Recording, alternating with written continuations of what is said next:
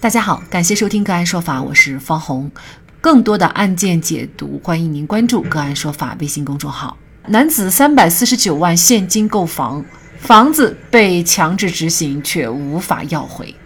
据上游新闻报道，开发商六合公司欠建筑商正岩公司工程款，正岩公司赢了官司以后就申请法院强制执行。二零一八年，郑州中院作出裁定，强制执行六合中院名下六合之家小区一百一十一号房和八十四号房，并查封。这可急坏了五十七岁的郑州市民马一和。他认为，被法院列为强制执行的这两套房是他掏现金全款购买的。为停止对这两套房的强制执行，他将正岩公司列为被告。郑州中院查明，二零一零年十二月，马一和和六合公司签订了两份商品房认购协议书，载明一百一十一号房优惠后总房款为八十五万多元，八十四号房房款为六十六万多元。六合公司向马一和出具了八十五万余元和六十六万余元的收据。郑州中院还查明，二零一一年，马一和和物业公司签订的物业服务协议上载明，两套房是马一和所购。二零一一年，马一和给装修公司交了两套房的装修款，给两套房交了天然气。马一和给一百一十一号房装了宽带和有线电视。庭审时，正言公司辩称，两套房的不动产权属登记在六合公司名下，马一和不是涉案房屋的权利人。郑州中院认为，在查封之前，马一和签订认购协议书，支付全部购房款，并且对两套房长期占有使用。两套房虽然没有办理过户，但是马一和对此并无过错。基于此，马一和对两套房享有排除人民法院强制执行的民事权益。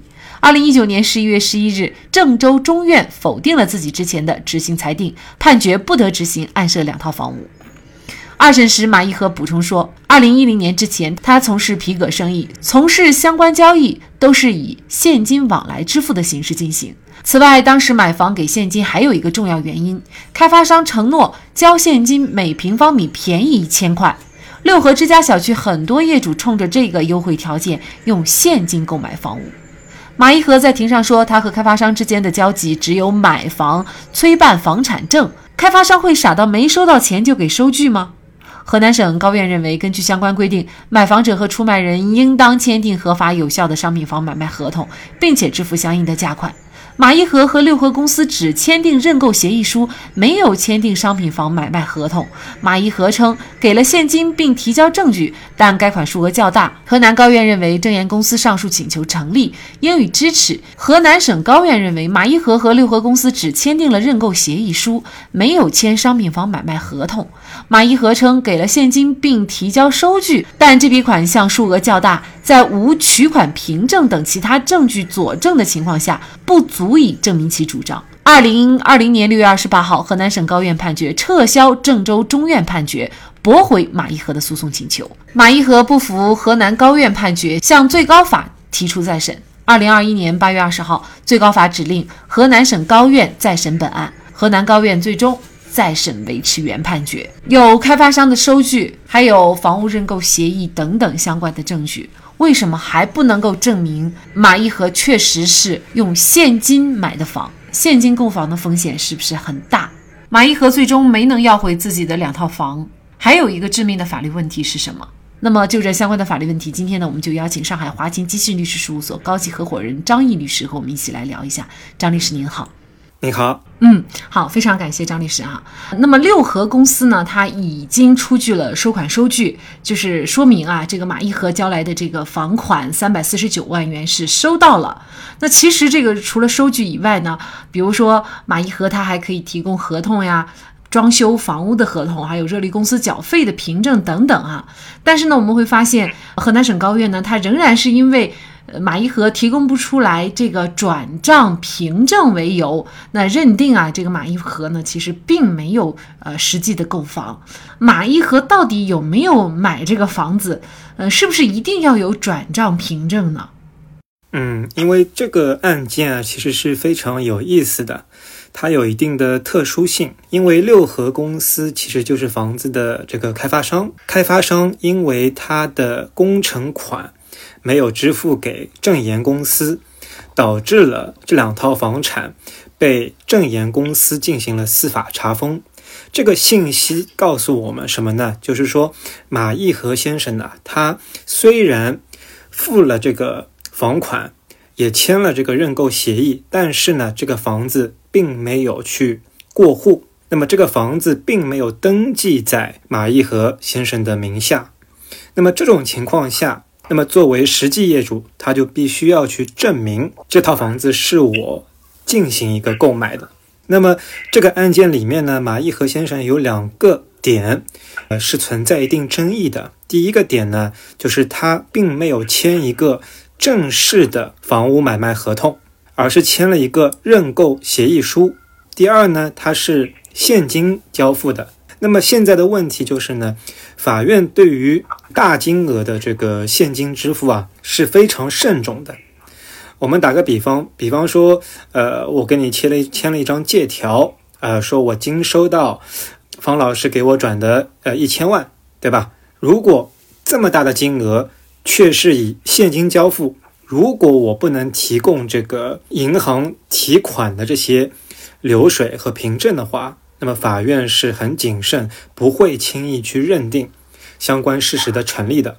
不然的话呢，很多高利贷也好。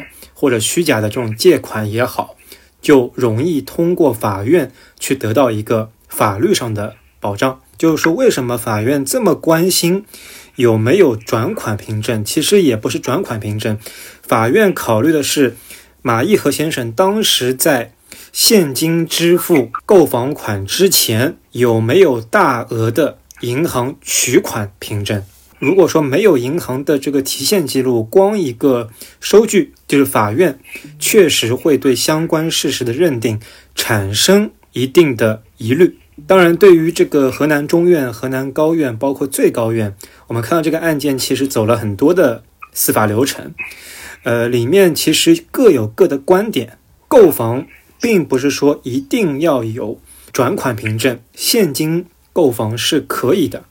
只是本案中呢存在一些特殊的情况，一是没有过户，二是没有签订正式的房屋买卖合同。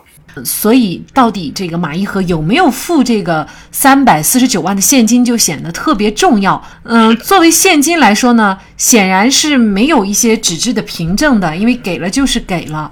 呃，但是马一和呢，除了有收据以外，哈，事实上他还有，比如说他在这个房子里面装修的合同。还有呢，他热力公司缴费的凭证，还有天然气发票，就说明他已经是在这里面长期的居住使用这个房子了。就是这一系列的证据，呃，都不能够证明马一和确实是购买了这套房子吗？之前他提供的这个装修合同，对吧？物业费、水电、天然气的这些费用的凭证，能说明马一和先生是长期对房屋占有和使用的。但是这个。占有和使用和购买本身，并不能完全画一个必然的等号。打个比方，如果他跟个房屋开发商可能会有一些合作，或者说是有一些关联，那么可能房屋开发商把这个房子以非常低的价格给到马先生，那么他可能就做一个现金的收据。但是呢，我也觉得从马义和先生整个的陈述来说，也是有一定可信度的。因为如果你没有去购买这个房屋，那么六合公司把这个房子直接交给你去占有和使用，本身也不合常理。那么马义和先生的解释是说，呃，这个房子是要去做融资，所以说是抵押给这个相关的这个网签给债权人了，导致这个房子没法去过户。但是呢，这个具体的原因，我们还是要看双方是否有相关的证据来证明，就是说马义和对于这个房子的占有和使用，是因为他实际已经购买。那其实马一和先生虽然他没有这个房子的这个购买合同啊，但是呢，他有的是认购协议书哈，他已经是对这个购买房子这个事儿和开发商之间达成了这么一个协议了，就是这样的一个是证明合同也是无法证明马一和先生是购买这个房子的事实嘛？这里面有一个更有意思的一个法律上的一个观点啊，就是说房屋买卖合同它可以是各种名义的。比方说你说的认购协议也好，居间合同也好，都可以成为房屋买卖合同。但是怎么成为呢？你必须要看书面协议里面是否具备了房屋买卖合同的主要内容。一般是哪些内容呢？房屋的价格、坐落、付款的方式，对吧？分期、现金还是一次性支付？那么以及交房时间、过户时间，包括相关的税费的承担，这些内容是房屋买卖合同的实质要件。哪怕你就什么名头都不说，就签一份协议，只要具备了我前面说的那几个要件的话，它就是一份房屋买卖合同。所以说，在中院、高院，包括最高院，对这个问题其实也有过一些分歧。高院的观点就是说，认为认购协议书呢，它并不是正式的房屋买卖合同。但是呢，最高院认为，你不能光凭这个合同的名头去判断到底是不是房屋买卖合同，而是要看它是不是具备相应的房屋买卖交易内容。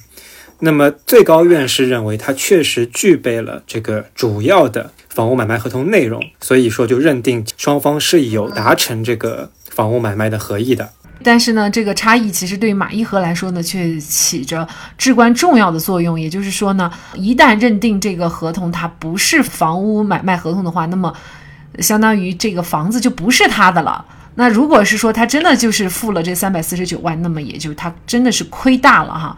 到了再审的阶段呢，就是很遗憾，就是河南高院呢也是再次维持了原审判决，就是并不支持这个房子是属于马一和的哈，因为现金买房它肯定是有它的原因嘛，否则它大家都会选择这个银行转款哈。那么现金买房是不是呃都会面临如此大的法律风险呢？呃，其实也不是，现金买房还是银行转账买房，其实都是可以的，并不是说现金买房就一定会存在如此大的问题。只不过呢，我们要了解的是，第一，购房者在买房的时候啊，一定要注意，就是说要签订正式的房屋买卖合同。第二呢，就是说按照法律的规定，包括合同的约定。那么一定要去及时办理过户手续。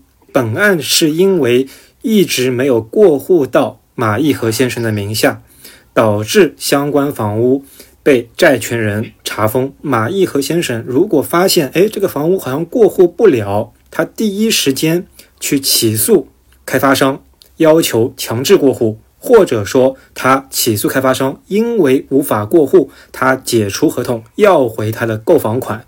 法律上都是支持的，但是呢，这么长的时间，这个过户始终没有去完成，也导致了本案的问题的发生。第三呢，就是现金买房一定要注意，就是说，虽然让对方出具收据，它肯定是一个必须的一个手续，但是呢，我们作为购房者的话，那么你把这些现金从银行账户上提出来的那个凭证。也是至关重要的，能说明这个现金是确实存在的。毕竟收据是任何人都可以去出具的，它很难提供一个非常客观有力的证明效力。这个时候，如果我们有当时从银行中提款的凭证，结合收据，那么相互印证的情况下，还是非常坚实的一个证据。如果为了避免这些情况发生，银行转账还是最稳妥、最安全，因为是有据可查的。所以也希望广大购房者在以后的购房的过程中啊，一定要注意相关的法律风险。房子的事情没有小事情，所以购房者一定要多多注意，防范法律风险。如此说来，马一和如果想是能够把这个案子再翻一遍的话，那难度是非常非常大的，几乎是没有办法了，穷尽一切手段了，是吗？也没有穷尽最后手段，因为按照民诉法的规定来说，最后他还有一个手段，就是向检察院申请抗诉。如果检察院认为确实是有重大的问题，那么他们可以向法院发起另一个再审程序。就是马先生来说，还是有机会贯彻支持他的主张。他首先呢，程序上要他获得支持，另外呢，具体在审案的过程当中，也要看法官的这个个人的一个主观能动性。嗯，事实上，他可能拿该拿出的证据或者该想的办法已经是呃差不多了，是吧？是的，因为他能够提供的，我相信也已经都已经提供了。他有一个另外的一个邻居，对吧？也是四十九万元在六合小区买了房。也与正言公司有官司，但河南高院却认定这个邻居用现金买房是真实有效的，核心证据也是认购协议收据和水电天然发票。如果就是这位邻居的证据跟马义和先生的证据完全是一样的，就存在一个同案不同判的问题。那么如果属实的话，这个事情一定是抗诉的一个非常好的理由。因为同样一个案件，同样这些证据，法院给出了截然不同的判决，这个是明显不合适的。那么，如果这个邻居的情况跟马马义和先生的情况完全一样，那我认为抗诉是必须要去抗的，而且是非常有机会的。但如果两者之间还是会有一些差别，那么我们也不敢去下这个论断。马一和告诉上游新闻记者，他确实是买了五套房，其中两套和正言公司发生关联，另外一套涉及一房二卖的纠纷，还有两套也被查封了。五套房子，最后马一和居然落到这个下场。所以说，房子的相关法律问题和风险，在付款之前还是把它搞清楚，自己弄不懂就要请教专业的法律人士。否则，买再多的房子，不仅要不回来，可能还会为这几套房子耗上无数场官司，着急上火，消耗半辈子。好，在这里再一次感谢上海华新基信律师事务所高级合伙人张毅律师。那更多的案件解读，欢迎大家关注我们个案说法的微信公众号。另外，您有一些法律问题需要咨询，都欢迎您添加幺五九七四八二七四六七。这部手机号的微信号向我们进行咨询，我们会将您的问题转给我们专业资深的律师进行解答。好，感谢您的收听，我们下期节目再见。